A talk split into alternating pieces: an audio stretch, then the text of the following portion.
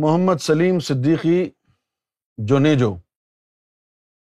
السلام علیکم ورحمۃ اللہ وبرکاتہ۔ وعلیکم السلام ورحمۃ اللہ وبرکاتہ۔ نماز میں شیطان کے وسوس کیسے بچے؟ نماز میں شیطان کے وسوسے سے بچنے کا ایک ہی علاج ہے کہ پوری زندگی کے لیے، چوبیس گھنٹے کے لیے وسوسوں سے بچا جائے۔ صرف نماز میں نہیں چوبیس گھنٹے وسوسوں سے دور ہو جائے آدمی۔ وہ کب ہوگا؟ یہ اللہ تعالی نے انسان کے امتحان کے لیے اس کے دل کے نیچے لیفٹ سائڈ پر دل کے نیچے، دو انچ نیچے دل کے خناس رکھا ہوا ہے۔ ہاں، اس کی شکل جو ہے ہاتھی جیسی ہے۔ اور اس کا جو ٹرنک ہے یعنی اس کا جو، کیا کہتے ہیں اس کو اردو میں؟ سونڈ۔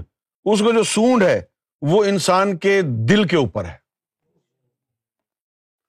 ہاں اس کے اندر سے نار نکلتی رہتی ہے۔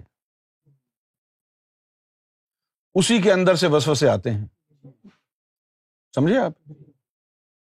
اچھا جب تو اللہ اللہ کرے گا یا نماز پڑھے گا۔ تو اس وقت وہ وسوسے ڈالنے کا کام کرتا ہے کہ ابھی اللہ کی طرف جانا چاہ رہا ہے، اس کو گھیرو۔ سمجھ گئے؟ اس کو گھیرو۔ نماز سے وسوسے بچنے کا علاج کوئی نہیں ہے۔ وسوسوں سے بچنے کا علاج ہے۔ نماز میں تو ہر وقت ڈالے گا وہ۔ کیونکہ نماز میں وسوسے ڈالنے کے لیے تو بیٹھا ہے وہ۔ ہاں اس کو یہ تو نہیں کہہ سکتے دیکھ بھائی میں نماز پڑھ لوں پھر وسوسے ڈال لینا۔ ایسا نہیں۔ اس کا کام ہی یہی ہے۔ اب اگر تو وسوسوں سے نجات حاصل کرنا چاہتا ہے تو تجھے خناس سے نجات حاصل کرنا پڑے گی۔ جس طرح کچھ لوگ ایسے ہوتے ہیں کہ جن کے گال بلیڈر میں اسٹونس ہو جاتے ہیں۔ ڈاکٹر کہتے ہیں کہ اس کا علاج نہیں ہے۔ اب یہ گال بلیڈر نکلوا دو۔ اسی طرح یہ جو خناس ہے یہ کبھی پاک نہیں ہوتا نہ کبھی یہ مرتا۔ مرتے نہیں ہیں یہ؟ یہ مرتے نہیں ہیں؟ نہ یہ پاک ہوتے۔ تو پھر اب ان سے چھٹکارا کیسے ہو؟ جب سینے میں نور کی بہتات ہوتی ہے اللہ کے نور چاروں طرف سینے میں گھوم رہا ہے۔ تو اس نور کی گرمی اس سے برداشت نہیں ہوتی۔ ہاں۔ اس نور کی گرمی اور یہ وہ سینا چھوڑ کے بھاگ جاتا ہے۔ یہ سینا چھوڑ کے بھاگ کدھر جاتا ہے؟ پھر یہ ڈھونڈتا ہے عورتوں کو سب سے پہلے۔ کون سی عورتوں کو؟ جو بہت زیادہ غبتیں کرتی ہیں، چغل خوریاں کرتی ہیں، گھروں میں لڑائی جھگڑے کراتی ہیں، ایک دوسرے کے گھروں میں فتنا بوتی ہیں۔ ایسی عورتوں کو ڈھونڈتا ہے۔ ان کے اندر جا کے بیٹھ جاتا ہے۔ ایک ایک عورت کے سینے میں بیس بیس خناس بیٹھے۔ تیس تیس خناس دیکھے۔ یعنی چاروں طرف جیسے خناس اس کے دل کا طواف کر رہے ہوں۔ پھر وہ وسوسے نہیں ہوتے۔ جن کے اندر دو چار خناس آ جائیں نا، پھر ہر وقت ان کی سوچ شیتانی ہو جاتی ہے۔ کعبے بھی جائیں گی تو شیتانی کرنے کے لیے۔ وہ مسجد بھی جائیں تو شیتانی کرنے کے لیے۔ ان کے پاس اگر بیٹھ جائے آدمی، تو اس کو بھی برے برے خیال آئے کیونکہ وہ خناس ہے نا۔ تو اس خناس سے چھٹکارا پانے کے لیے اپنے سینے کو اتنا منور کرنا پڑے گا کہ اس کی نور کی تپش سے وہ جو ہے، وہاں ٹھہر نہ سکے اور بھاگ جائے۔ یہی ایک علاج ہے۔ وسوسوں کا۔ کیوں جی؟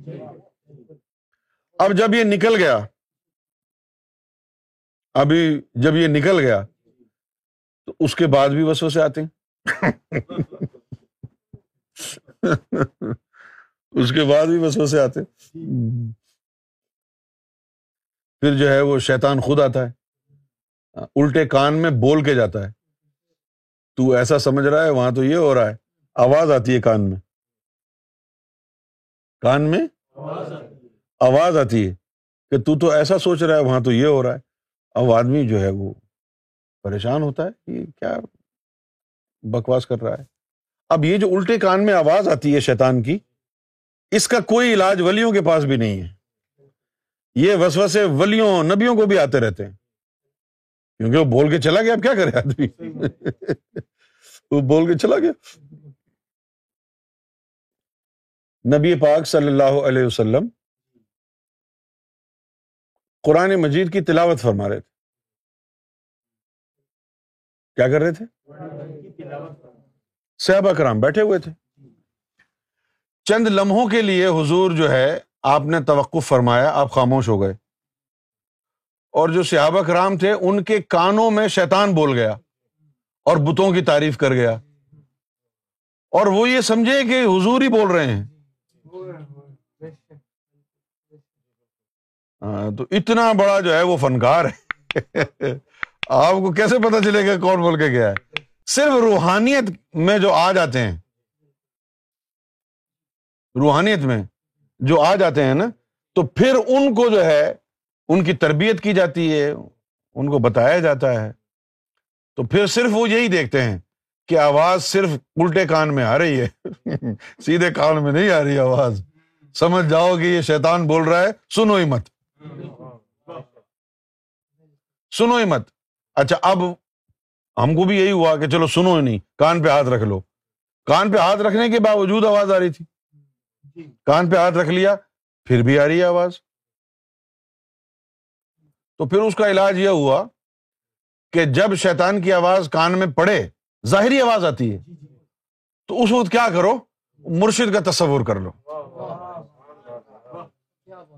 پھر جب مرشد کا تصور کرو گے تو اس کی آواز کانوں میں نہیں آ سکتی۔ جیسے ہی ایسا ہو سرکار کا تصور کر لو۔